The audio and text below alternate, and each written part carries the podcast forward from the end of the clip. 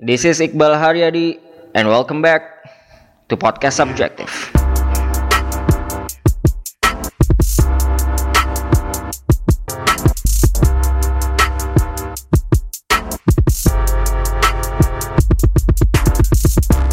Oke, oke.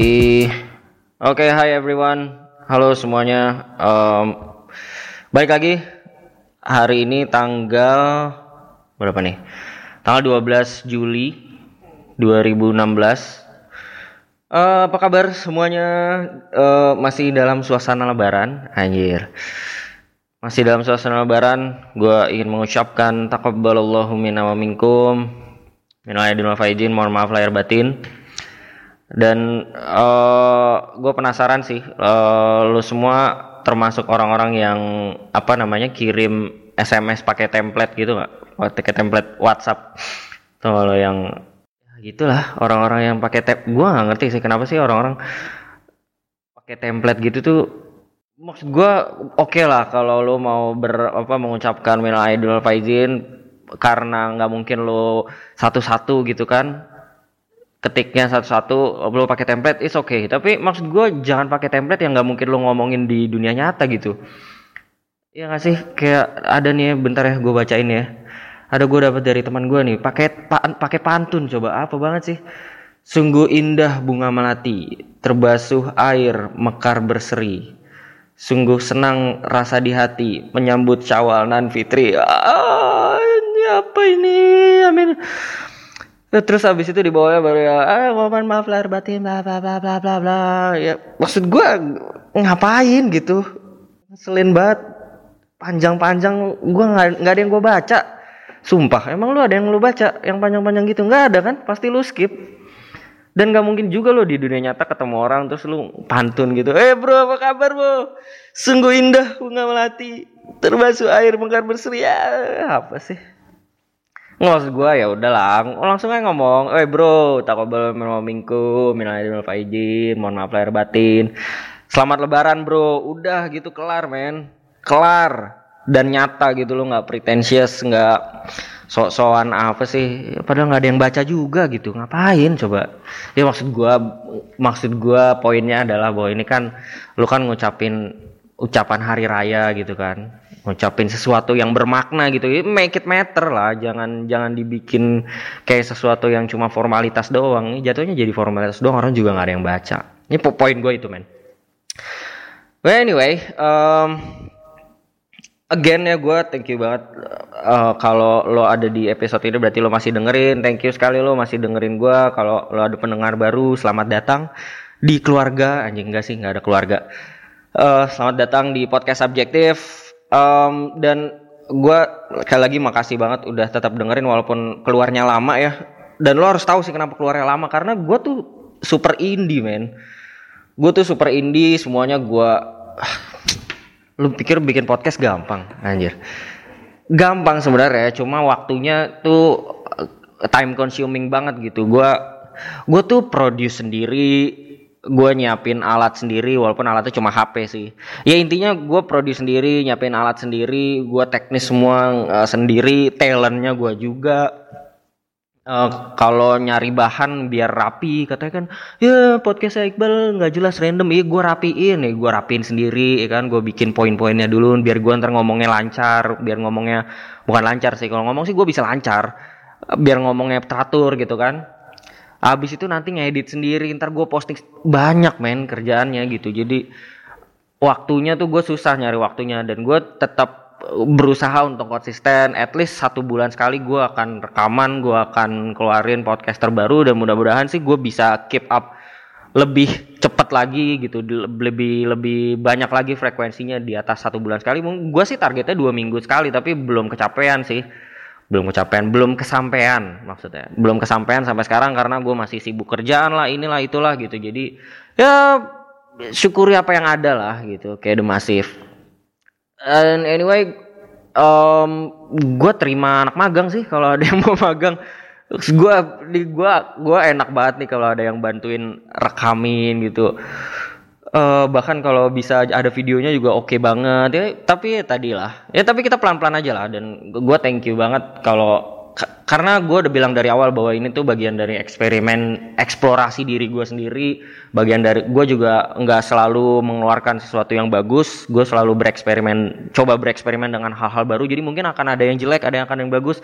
Ya gue akan minta maaf kalau hasilnya menurut lo jelek dan gue akan selalu berterima kasih. Karena however kalau lo dengerin ini kan berarti lo udah mengeluarkan kuota lo dan yang pasti lo mengeluarkan waktu lo gitu. Jadi gue thank you banget dan uh, ya gue udah lama nggak rekaman dan nggak tahu rasanya gue mau ngencengin lagi otot otot podcast gue uh, mau naikin lagi ininya apa sih namanya ritmenya gitu gitulah dan uh, kemarin gue habis launching juga ya.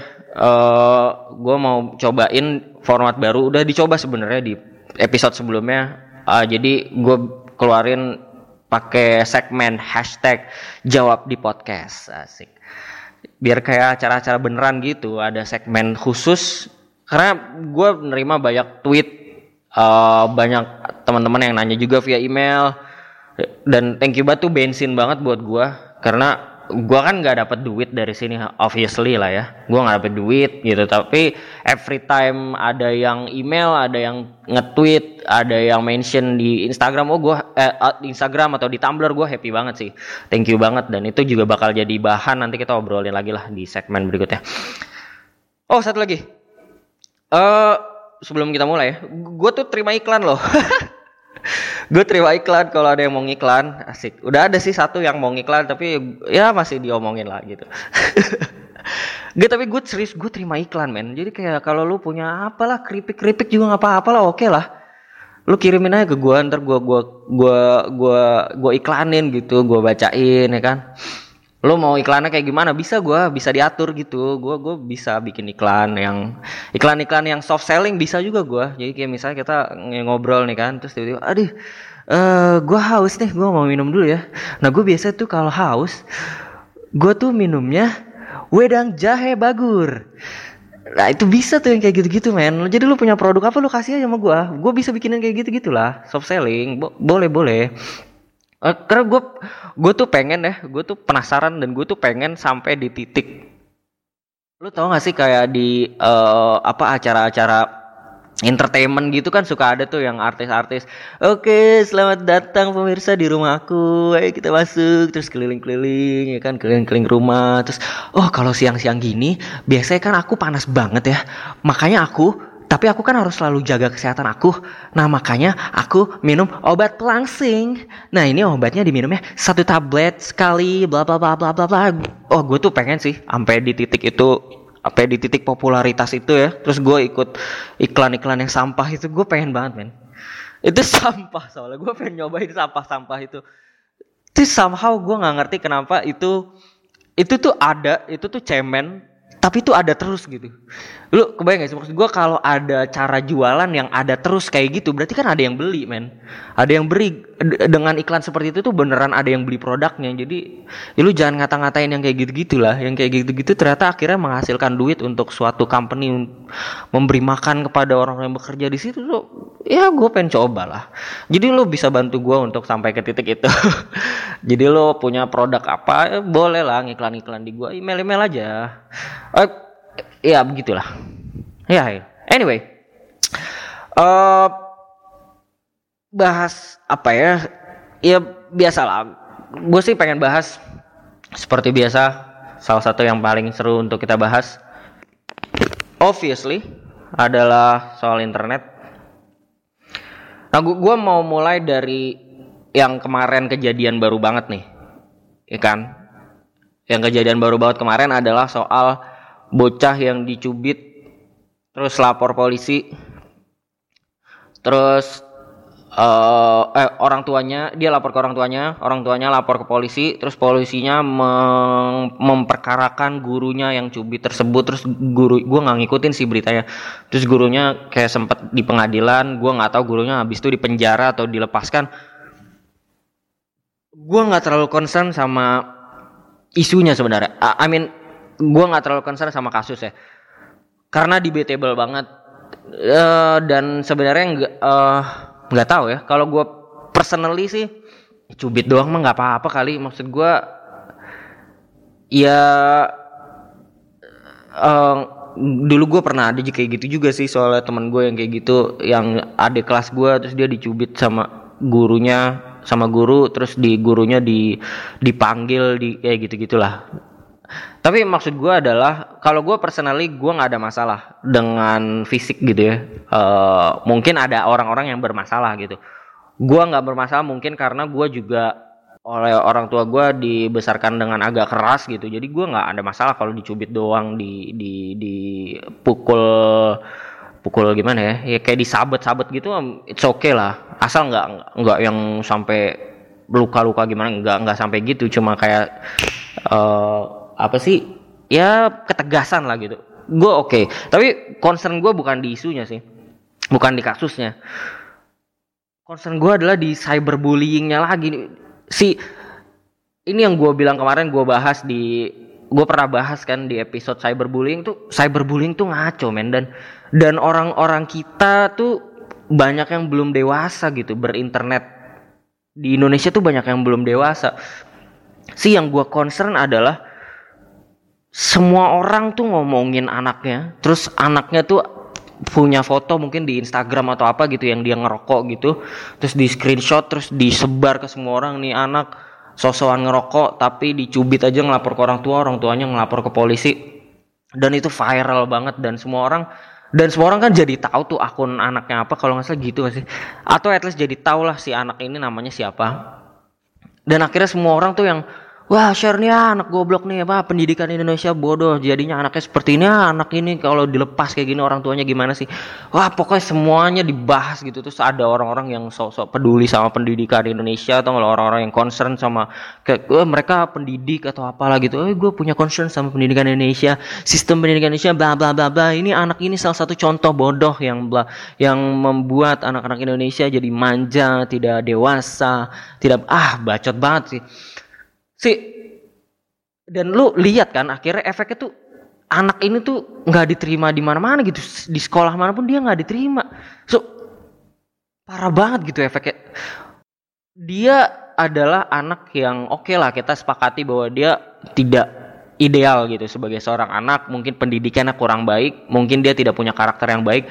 Tapi dengan lu membuli kayak gitu akhirnya dia nggak jadi punya kesempatan untuk jadi lebih baik lagi Justru dia jadi kehilangan semua kesempatan itu dia ditolak sama semua sekolah, men. Nggak ada sekolah yang mau nerima dia.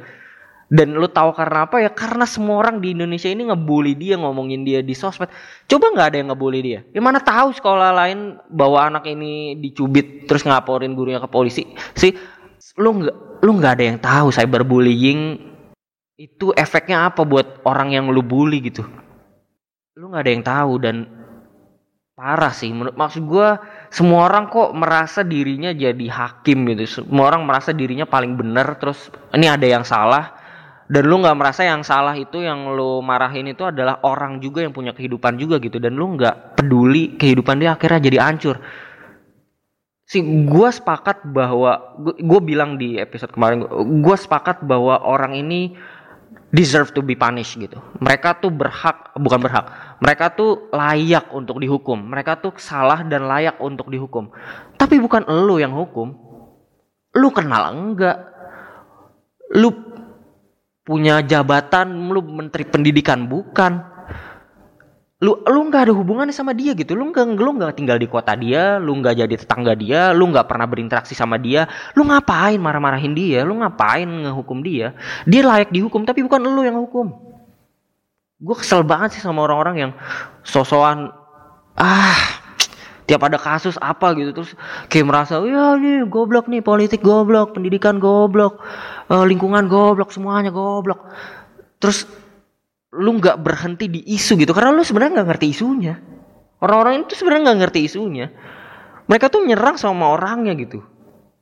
Dan ini yang bahaya gitu yang yang menurut gua jadi bias karena semua orang merasa dengan internet semua orang jadi punya power untuk ngomong semua orang jadi merasa ya gua juga punya hak untuk ngomong gue juga punya hak untuk didengar padahal lu mungkin nggak perlu untuk didengar karena memang lu nggak pantas untuk didengar si salah satu flaw kan gini, internet kan soal demokrasi. Internet tuh mendemokrasikan mendemokratisasi segala hal gitu.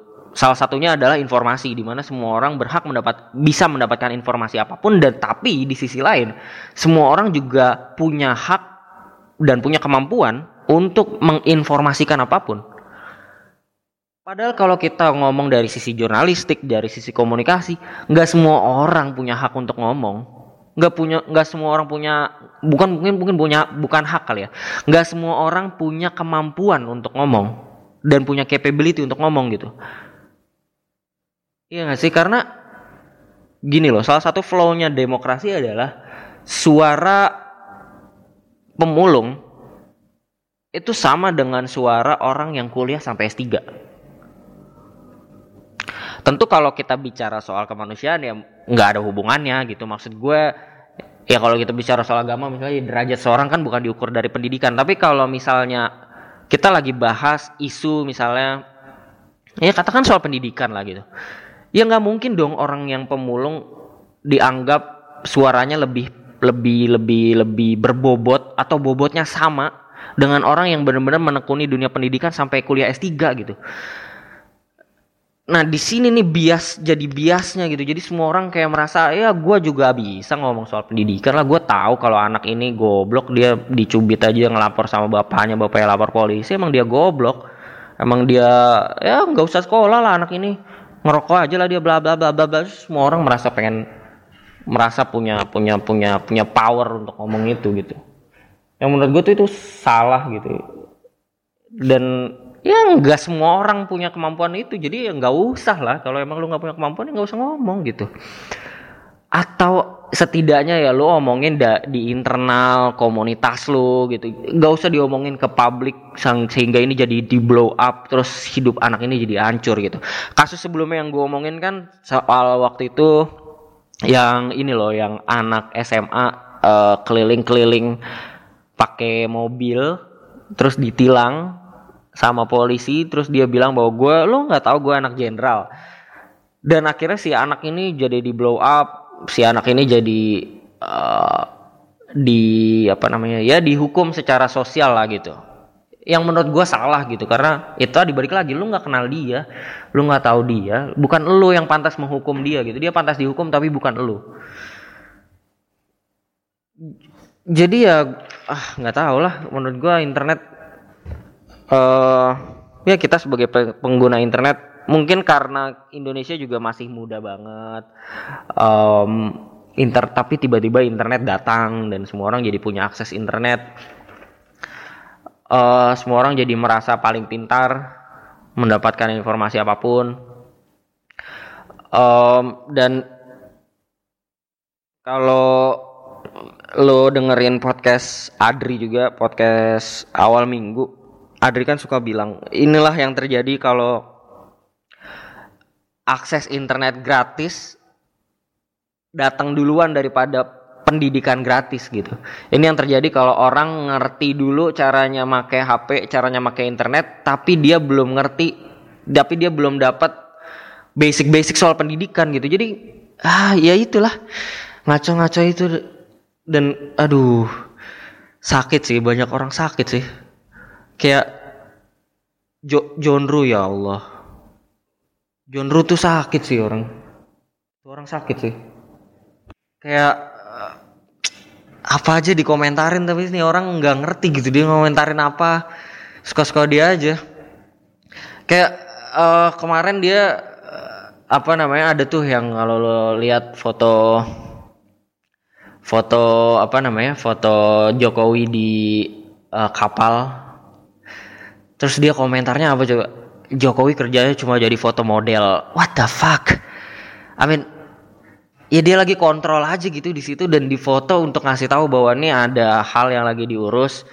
Nih kapal ini fungsinya untuk ini. Kita lagi ya uh, ada diplomasi sama Cina, bla bla bla bla gitu. Dan ini orang cuma ngomong bahwa orang ini kerjanya cuma jadi foto model. What the fuck, man? Terus kemarin para lebar lebaran loh ini lagi lebaran loh. Lagi Idul Fitri. Jokowi sholat dikomentarin Jokowi sholat pakai kos kaki. Ini orang wudhu apa enggak? Ah, sakit sih emang. Jokowi sa, uh, salaman sama ibunya terus yang dipertanyakan adalah oh, ini ibunya asli apa enggak aduh sakit sih gue yang di komentar itu udah nggak relevan tapi yang lebih sakit lagi adalah orang-orang yang yang tahu bahwa itu goblok tapi di share nah ini juga orang-orang goblok. Ya lu, lu kalau keselnya jangan di share lah. Ngapain di share coba? Kalau menurut lo itu goblok ya jangan di share gitu ya. Diemin aja atau lu blok atau lo apalah gitu. Gue sih nggak ngeblok Ru karena gue pengen tahu apa yang terjadi di dunia ini. Gue pernah bilang sama teman gue uh, ada teman gue yang kesel sama Ru uh, terus gue bilang mungkin Ru necessary evil. Asik lo tau kalau di Batman uh, Dark Knight Rises di ya di di episode episode terakhir lah uh, Bane musuhnya pernah bilang ke Batman ya I am necessary evil. Ya mungkin ada iblis-iblis yang mungkin kita butuhkan untuk membuat dunia ini lebih balance. Kalau nggak mungkin orang-orang baik akan merasa tidak ada sesuatu yang jahat. Bisa jadi gue pernah bilang kayak gitu. Tapi intinya adalah ya kalau menurut lo nih orang nggak bener ya jangan di share gitu. Eh, ya diemin aja gitu. Kalau semakin banyak orang yang diemin yang tidak bereaksi sama dia ya semakin baik gitu. Walaupun emang ada banyak kasus dia kelewat batas sih. Jadi emang harus di istilahnya digampar lah gitu. Emang ada orang-orang yang salah dan harus digampar sih. Nah terus yang Nah ini gue gua mau bahas soal ini ya. Gue mau bahas soal kemarin gue lagi di timeline di Twitter. Uh, terus gue nemu kayaknya siapa yang retweet ya? Um, gue nggak ingat sih siapa yang nge-retweet. Kayaknya salah satu anak stand up. Ada yang retweet video dari at hati-hati di internet. Uh, akunnya tuh at hati dua di internet. Coba lu cari deh at hati dua di internet nah terus di situ tuh ada video videonya lucu banget sih. Video kompilasi video-video uh, video-video goblok lah. Video-video goblok soal banyak orang. Tapi yang yang yang paling seru adalah uh, soal anak-anak banyak anak-anak yang bercita-cita jadi youtuber. Nah ini yang gue pengen bahas nih hari ini. Jadi kayak kalau lo nonton um, nanti gue gue coba kasih rekamannya juga deh. Di sini gue selipin. Jadi lucu sih videonya. Lucu karena apa ya? Ya lu, lu harus nonton sih. Gue nggak bisa bilang lucunya gimana. Tapi uh, salah satu yang lucu adalah bahwa banyak anak-anak bocah yang ngikutin atau sok-sok mengcover lagu ganteng-ganteng swag. Lo tau gak lagu ganteng-ganteng swag yang nyanyiin Young Lex uh, siapa lagi ya? Ando Vida Lopez, Jovialda Lopez, Arab, uh, Kemal, ya orang-orang itulah. Nah, lo lagunya yang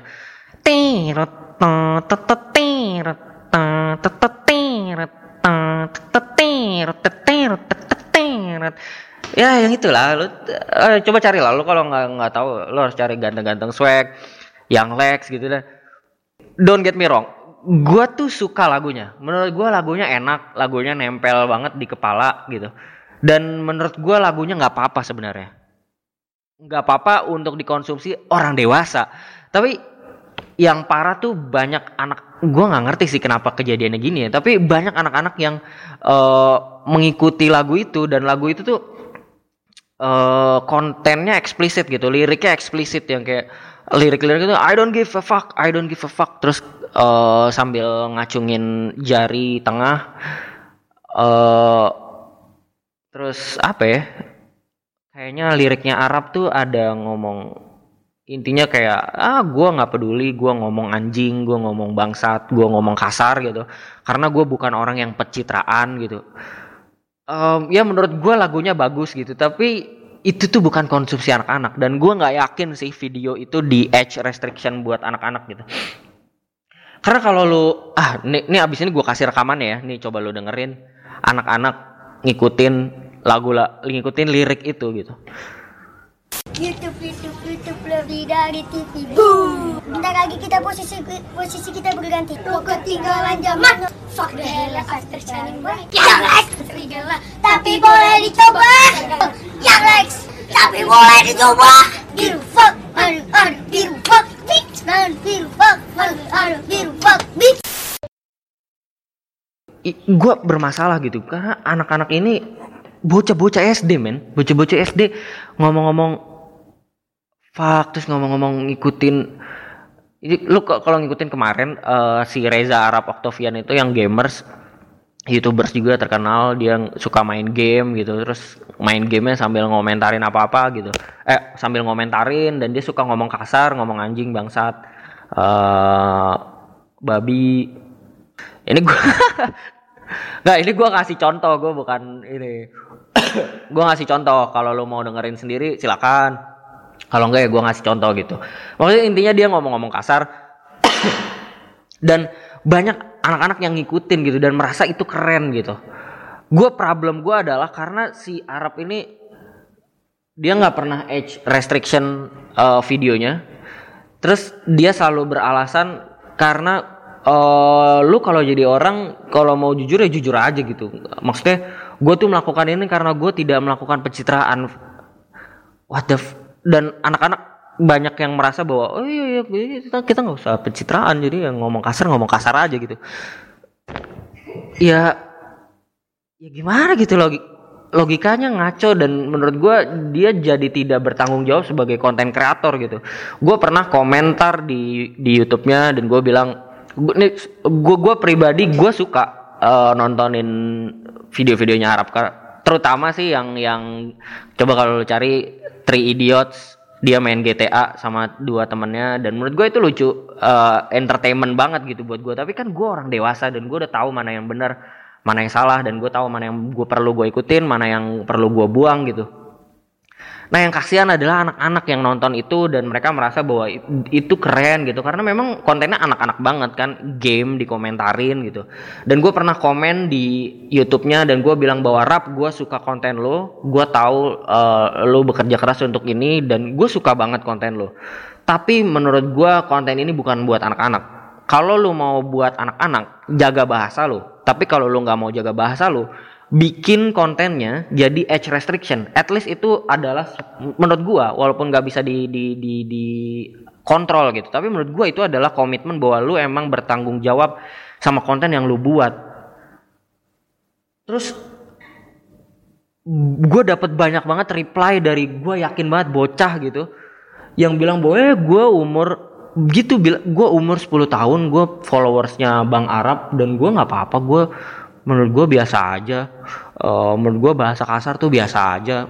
Ya lu mah bacot doang uh, lu mah sosokan doang lu pencitraan gitu. Gue dapat komentar kayak gitu dan ini bahaya banget gitu.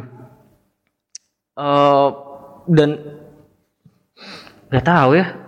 Dan gue lebih nggak ngerti lagi adalah dengan boomingnya YouTube dan dengan banyak YouTubers banyak anak-anak yang bercita-cita jadi youtubers gitu. Ini nih gue kasih rekaman beberapa anak-anak dari video si tadi at hati dua hati dua di internet. Nanti lo cari, mereka bilang bahwa mereka pengen jadi youtubers. Up, kembali lagi dengan saya Wafi ingin menjadi youtuber. Menjadi youtuber, menjadi youtuber, menjadi youtuber. Halo, nama saya Yudo.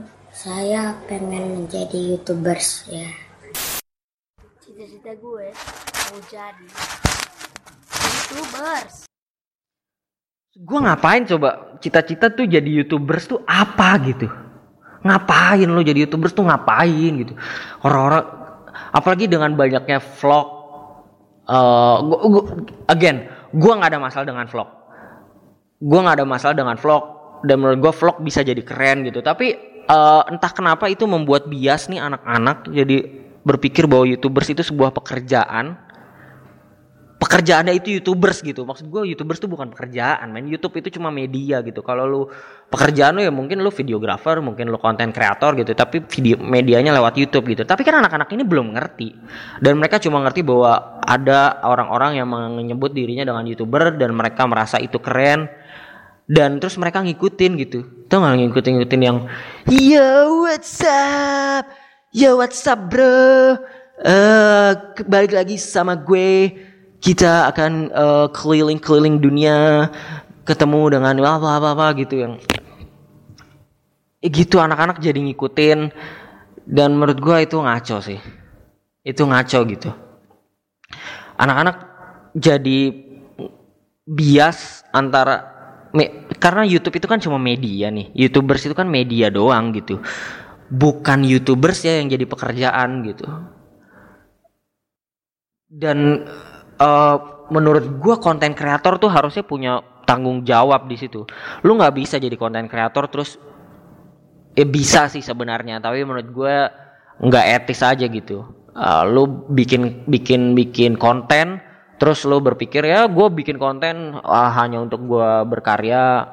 Ya mungkin o- tiap orang punya kode etik yang berbeda-beda ya tapi buat gue kalau lu udah berkarya dan lu tahu karya lu udah dikonsumsi orang banyak lu harus bertanggung jawab sama konten lu.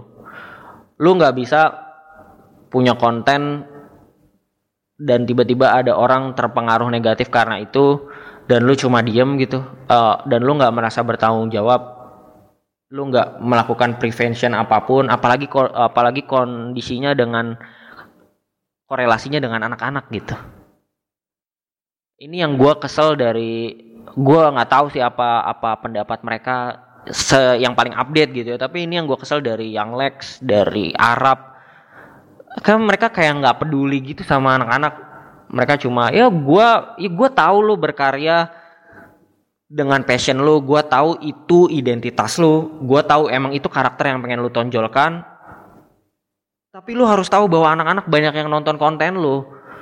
Dan lu nggak bisa cuma merasa ya itu mah urusan mereka sama orang tuanya atau apa nggak bisa men. Harus ada inisiatif dari lu juga sebagai pembuat konten. Lu nggak bisa kayak gitu.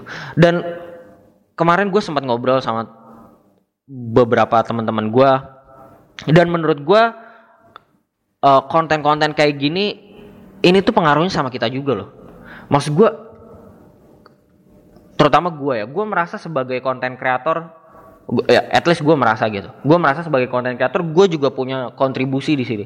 Dalam artian kalau gue diem doang itu juga jadi salah gue gitu. Karena gue percaya kalau kita bilang konten-konten kayak gini adalah konten-konten negatif, gue tuh percaya konten negatif tuh sama seperti eh, pornografi, sama seperti pembajakan, itu nggak bisa dilimit, nggak bisa dibatasi. Cara apa namanya? Cara untuk menghentikan itu nggak ada yang namanya pornografi, yang namanya negatif konten, yang namanya piracy, pembajakan itu nggak bisa dihentikan, men. Dan memang tugas kita tuh bukan menghentikan, karena kalau kita cuma berusaha untuk menghentikan doang, untuk stop, nggak akan kelar, nggak akan kelar, percaya sama gua. Pembajakan tuh dari dulu, gue udah pernah bahas di episode tuh, episode gue banyak, men. Lo harus dengerin asik. gue udah pernah bahas di episode pembajakan bahwa pembajakan tuh just the way it is gitu. Akan akan selalu ada pembajakan. Sehebat apa pun lu menghentikan pembajakan akan ada lagi akan ada lagi. Sama seperti kejahatan lah menurut gua.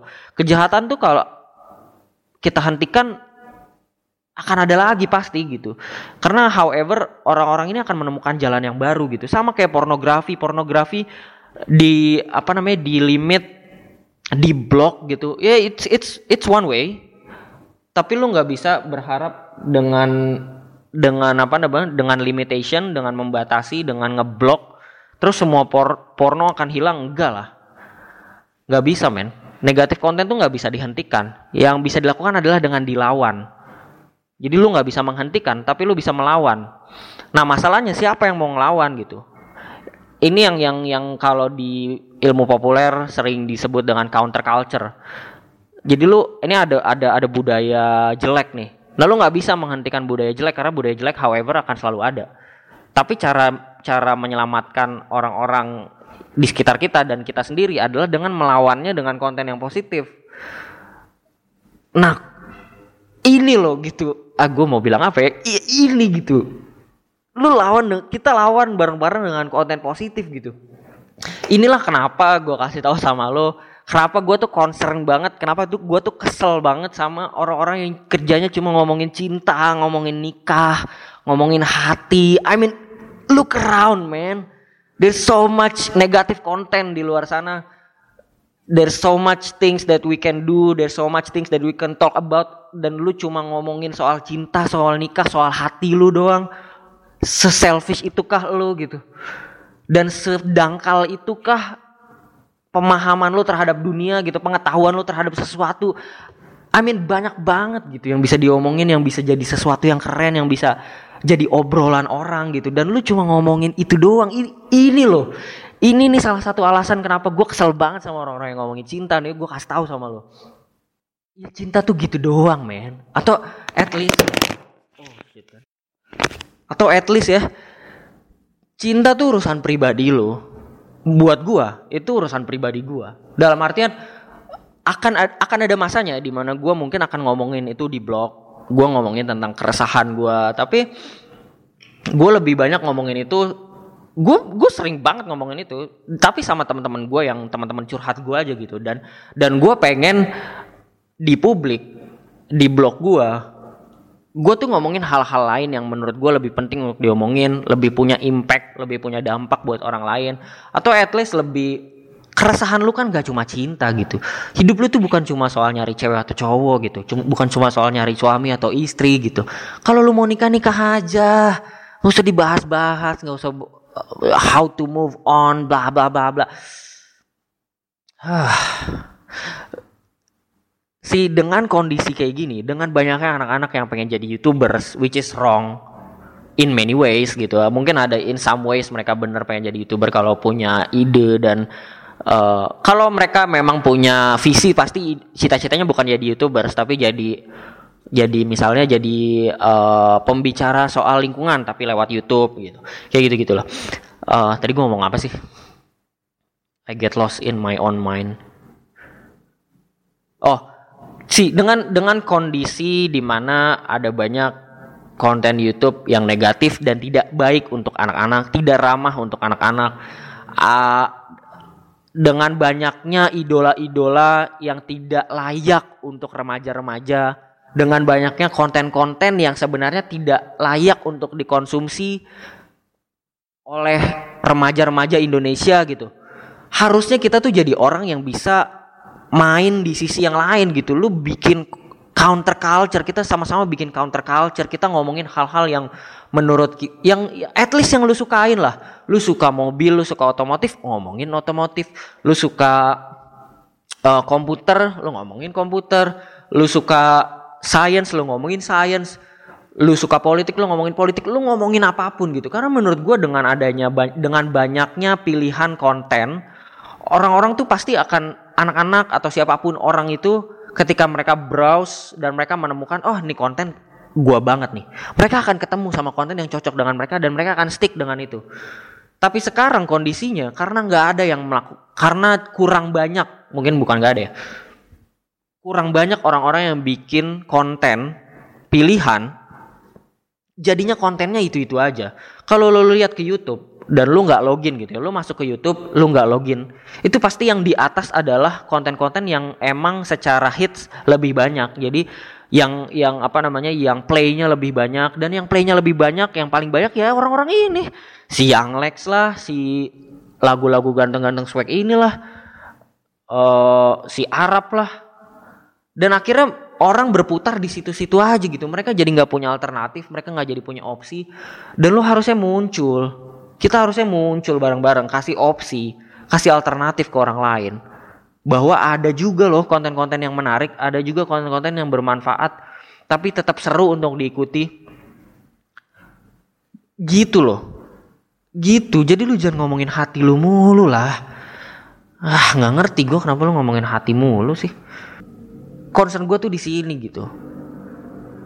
Jadi jangan sampai kita jadi orang yang sebenarnya punya kekuatan untuk mengubah, tapi lu cuma diem aja. Dan lu cuma ngeliat bahwa orang-orang ini uh, mendapatkan impact negatif dari konten-konten yang mereka tonton, tapi lu punya kekuatan untuk mengubah dan lu diem aja. Jangan sampai, men. Jangan sampai.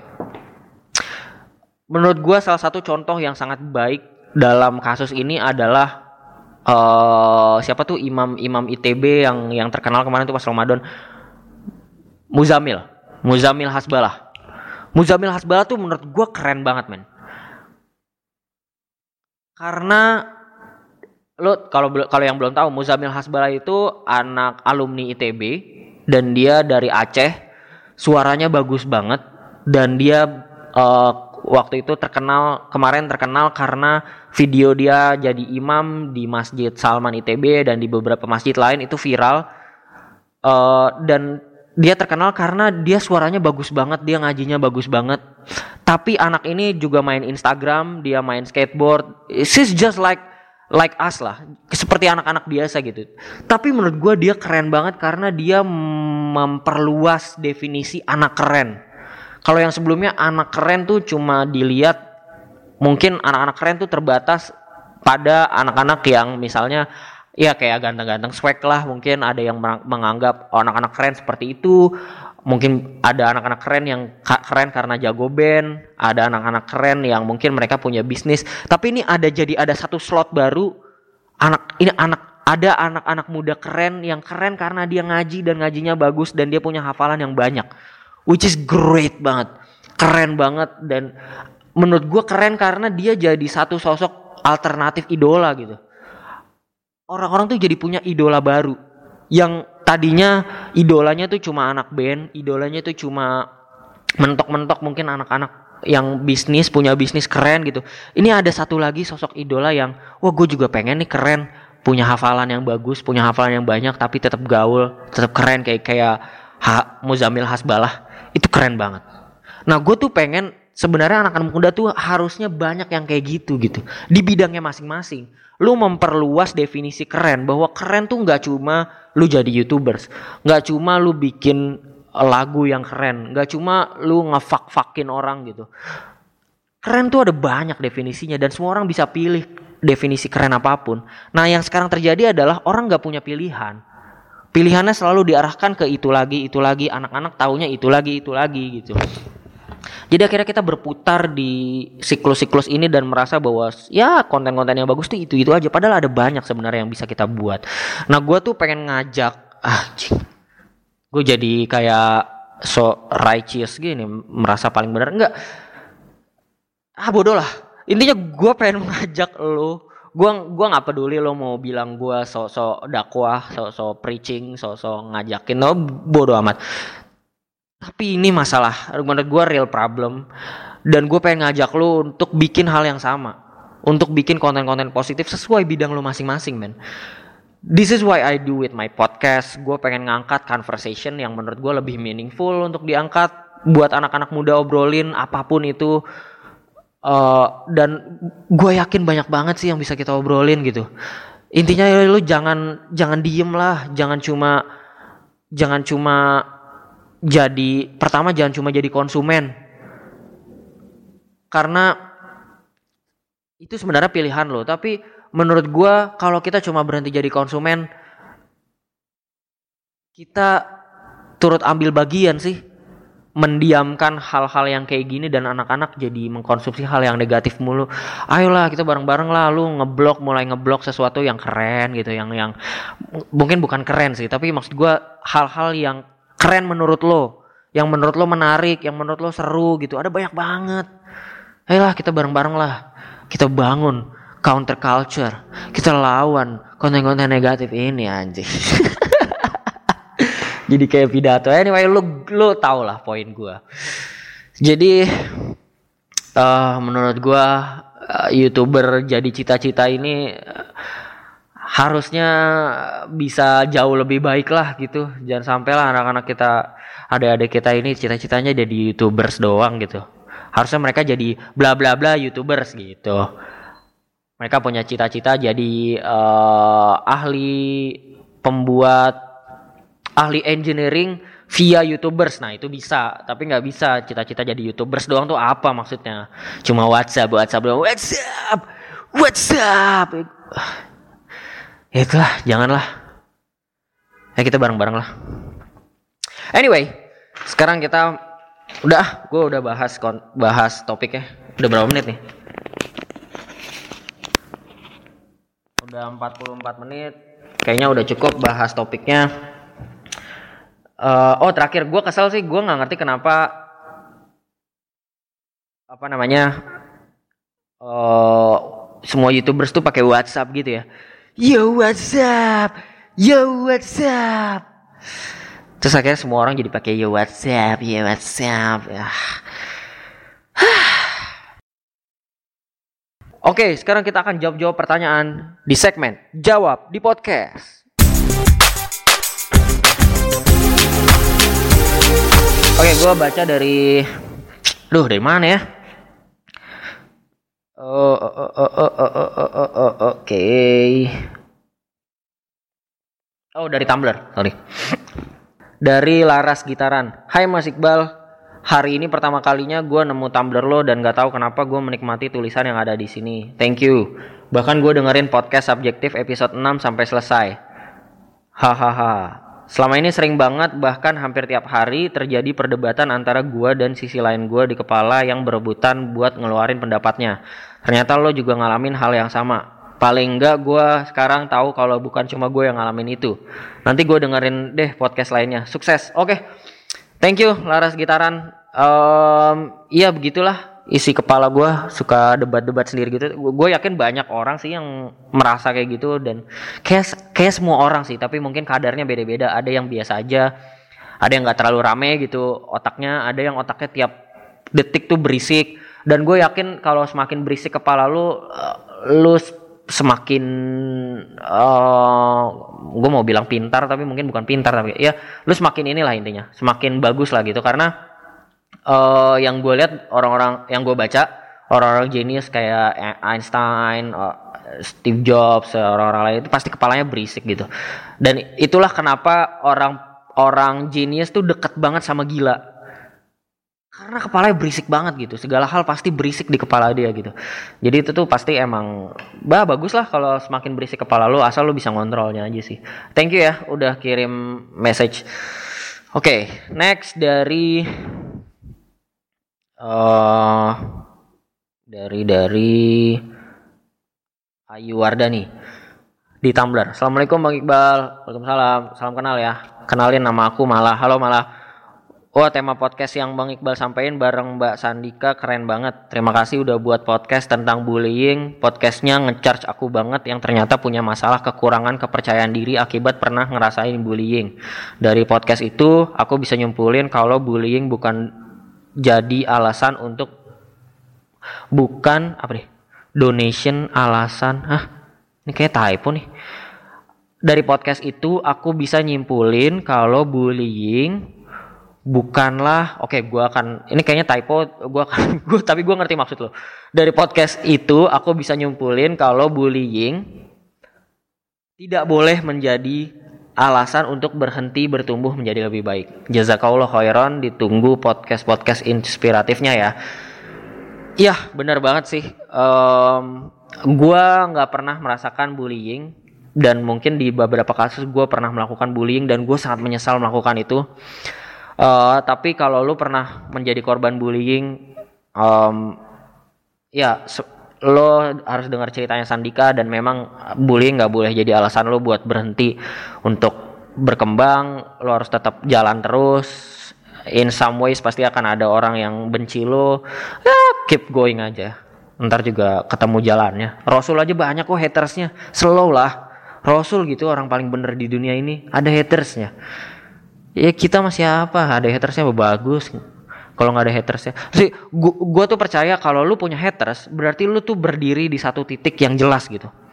Karena dengan dengan lu berdiri di satu titik yang jelas orang tuh bisa jadi identifikasi secara jelas. Oke gue setuju sama lu atau gue nggak setuju sama lu. Dan orang bisa lihat dengan jelas bahwa oke gue akan berdiri di sisi yang sama dengan lo atau ah lu jelas berdiri di sisi yang salah yang di seberang gua gitu. Jadi kalau lu punya haters menurut gua lu ada di titik yang bagus banget. Karena lu jadi bisa nunjukin ke orang bahwa lu tuh pedulinya sama apa. Lu tuh kebenaran yang lu pegang tuh seperti apa. Dan menurut gua ya keep going lah. Bullying jangan sampai berhenti. Oke. Okay. uh, gua mau baca di dari Instagram. Kemarin ada yang kirim message ke gua dari bentar gua buka DM dari Iva. Eh mana sih? Oke okay, uh, dari Iva Fahmi. Assalamualaikum Kak Iqbal. Pertanyaan nih nggak tahu bisa buat didiskusikan atau enggak tapi pengen tanya aja tentang pengalaman di film kemarin.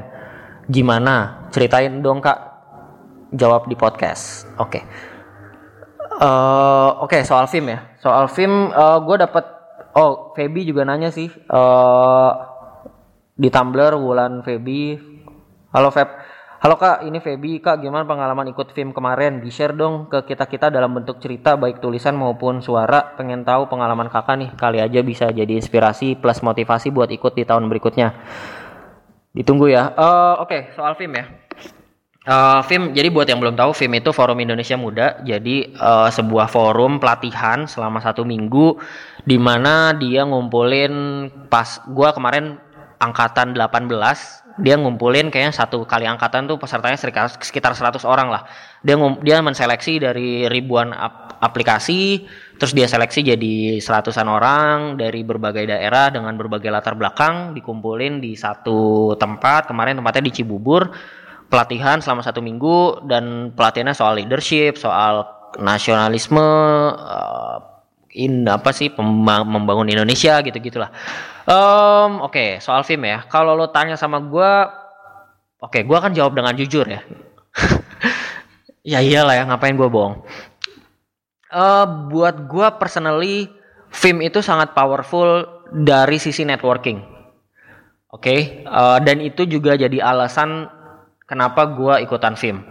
Karena alumni-alumni film itu adalah orang-orang keren yang eh, keren di bidangnya masing-masing gitu. Ada banyak banget eh, mungkin beberapa yang terkenal kalau di ranah Tumblr ya lu tahu ada Kurniawan Gunadi, ada Dokter Vina, ada gua nggak tahu sih siapa lagi yang terkenal yang anak film ya dua itulah eh, itu dua itu dua contoh anak film terus yang lain juga banyak yang eh, terkenal kayak eh teman gue di kita bisa Timi Al Fatih Timur itu alumni film juga.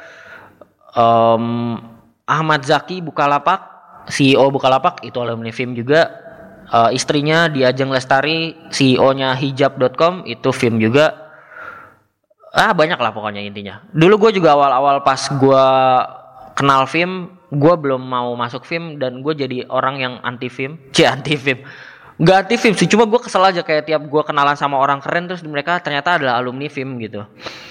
Eh, dan gue gabung ke film karena gue pengen punya network dengan orang-orang keren ini dan memang worth it banget gitu networknya.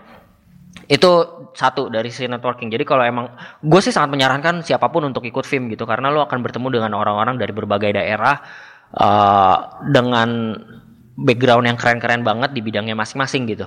Eh, terus kedua dari sisi pelatihan. Nah kalau dari sisi pelatihan buat gue sendiri ini jujur ya, buat gue sendiri gue sebenarnya nggak terlalu mengincar pelatihannya karena buat gue ini gue pribadi ya tentunya. Buat gue pribadi yang udah lulus dari kuliah eh relatively 2 tahun sejak dari gue lulus kuliah gue udah berkarir gitu. Eh, menurut gue konten pelatihan film biasa aja. Karena menurut gue ya, ini menurut gue banget nih. eh levelnya tuh di level inspirasi gitu. Jadi levelnya tuh di level motivasi biasanya. Jadi kayak lu ketemu tokoh gitu ngajak misalnya ya katakan kemarin misalnya pas seminar-seminar awal tuh yang ngisi ada salah satunya si Ahmad Zaki kan, Bang Zaki. Nah, Bang Zaki tuh cerita soal karakter-karakter entrepreneurship. Karakternya bekerja keras, karakternya eh, berani mencoba, kayak gitu-gitu. Ya, maksud gua itu keren, tapi buat gua yang udah bekerja dua udah lulus dua tahun dari sejak kuliah dan gue udah bekerja itu jadi biasa aja gitu. Ya gue udah tahu gitu. Jadi nggak spesial buat gue. Dan eh, pemateri-pemateri lain yang keren-keren pun menurut gue levelnya di level inspirasi. Jadi kayak eh dari KPK bicara soal integritas, dari eh, Bu siapa sih namanya?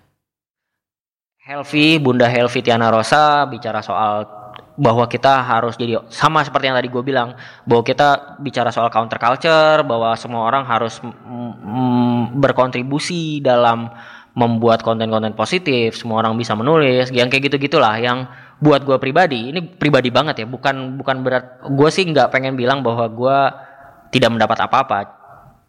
Nggak gitu. Eh, cuma buat gue jadi biasa aja gitu nggak spesial. Tapi buat lo yang masih kuliah gue yakin kalau gue dapetin itu waktu kuliah itu powerful banget. Powerful banget. Sampai sekarang pun masih powerful cuma im- impactnya nggak terlalu besar gitu. Karena kalau buat gue pribadi di sisi di titik ini gue sih lebih pengen ikutan pelatihan-pelatihan yang lebih bahas how to gitu. Karena gue udah dapat why gue apa gitu. Gue udah tahu apa kenapa gue melakukan hal-hal yang gue lakukan gitu. Kalau kebanyakan seminar film itu lebih di, di tataran eh, why gitu. Kenapa orang-orang itu melakukan hal yang mereka lakukan. Gitu sih. Tapi gue sangat encourage siapa pun untuk ikutan film forum Indonesia Muda. Em, masih lama sih masih akan setahun lagi. Dan gue sih uh, sama teman-teman angkatan gue ada beberapa uh, rencana akan bikin project nanti akan gue launch juga dan insya Allah juga akan bag- jadi bagian dari inisiatif untuk membuat konten-konten positif dan melawan konten-konten negatif yang tadi gitu. Eh, ya nanti dan gue akan bikin tulisan seri tulisan juga sih soal film. So eh, ditunggu aja dan terima kasih udah bertanya untuk Feby dan Iva Fahmi. Thank you ya udah nanya. Eh, ini terakhir deh kayaknya udah ini nih udah mau habis durasinya di Tumblr Anonymous. Oh gue sekarang udah nggak nerima Anonymous ya di Tumblr soalnya em gue pengen tahu gitu siapa yang nanya. Gue pengen kenalan. Gue pengen temenan gitu. Jadi gue nggak mau anonymous. Kalaupun misalnya lo mau nanya dan mau dijawab tapi nggak mau disebut namanya, bilang aja. Sebut aja. eh, jangan sebut nama gue gitu.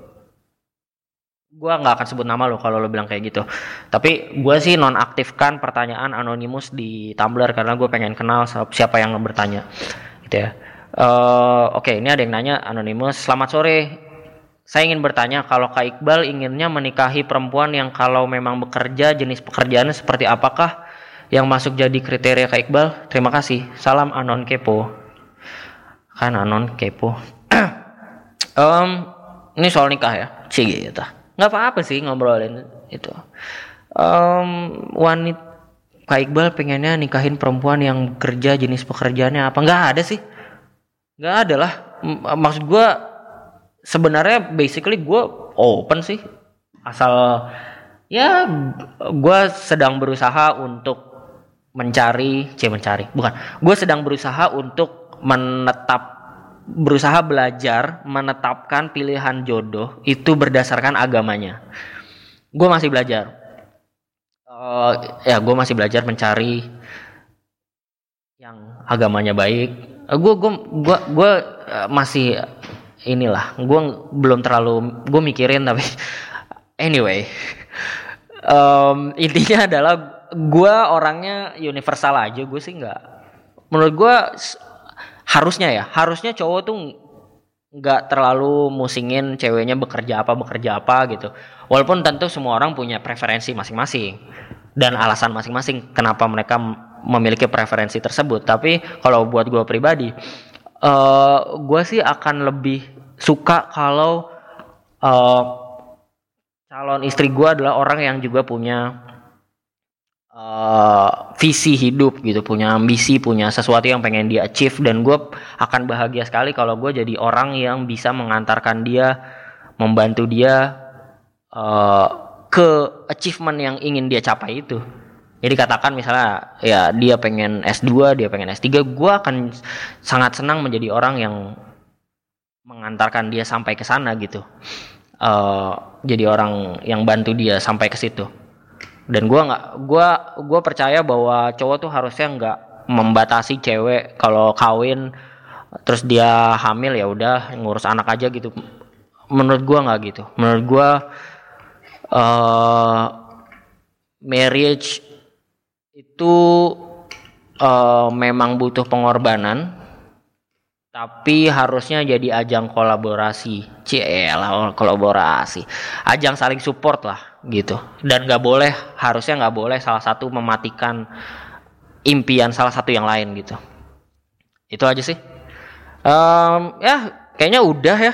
Jadi tadi kita ngomongin soal anak-anak yang cita-cita menjadi youtubers dan gue harap semua kita semua bareng-bareng bikin konten positif untuk ngelawan itu. Um, dan uh, kalau lo ada ya itulah. Gue kalau mau summary lagi intinya bahwa kita harus bergerak di counter culture kita harus bikin konten-konten positif dan itu jadi cara yang menurut gue paling efektif untuk melawan konten-konten negatif. So uh, ya setelah ini gue tunggu banget komentarnya gue tunggu banget uh, pertanyaan lanjutan atau diskusi lanjutan soal ini bisa email gue kalau mau nanya pakai kalau mau kenapa gue bikin hashtag jawab di podcast itu biar gue nyarinya gampang di inbox atau di mana pun atau di Twitter atau di Instagram biar nyarinya gampang sih. Jadi kalau mau nanya uh, usahakan c usahakan. Pakai hashtag jawab di podcast bisa email ke iqbal hape gmail.com atau bisa ke tumblr tumblr gue academicus.tumblr.com uh, atau bisa juga message ke Instagram bisa juga at Iqbal HAPE, ke Twitter juga bisa at Iqbal HAPE. So I think that's all about it. That's all about today. Thank you for listening to this episode. Um, gue rencana setelah ini sih akan rekaman janjian sama dokter Vina rekaman nggak tahu mau ngobrolin apa ya nanti lihat aja kalau ada yang mau nitip-nitip pertanyaan boleh juga mention mention kita nanti bisa bisa dibahas oke okay, I think that's all lah kebanyakan ngomong gue ya udahlah Iqbal here signing out thanks for listening and don't forget please be subjective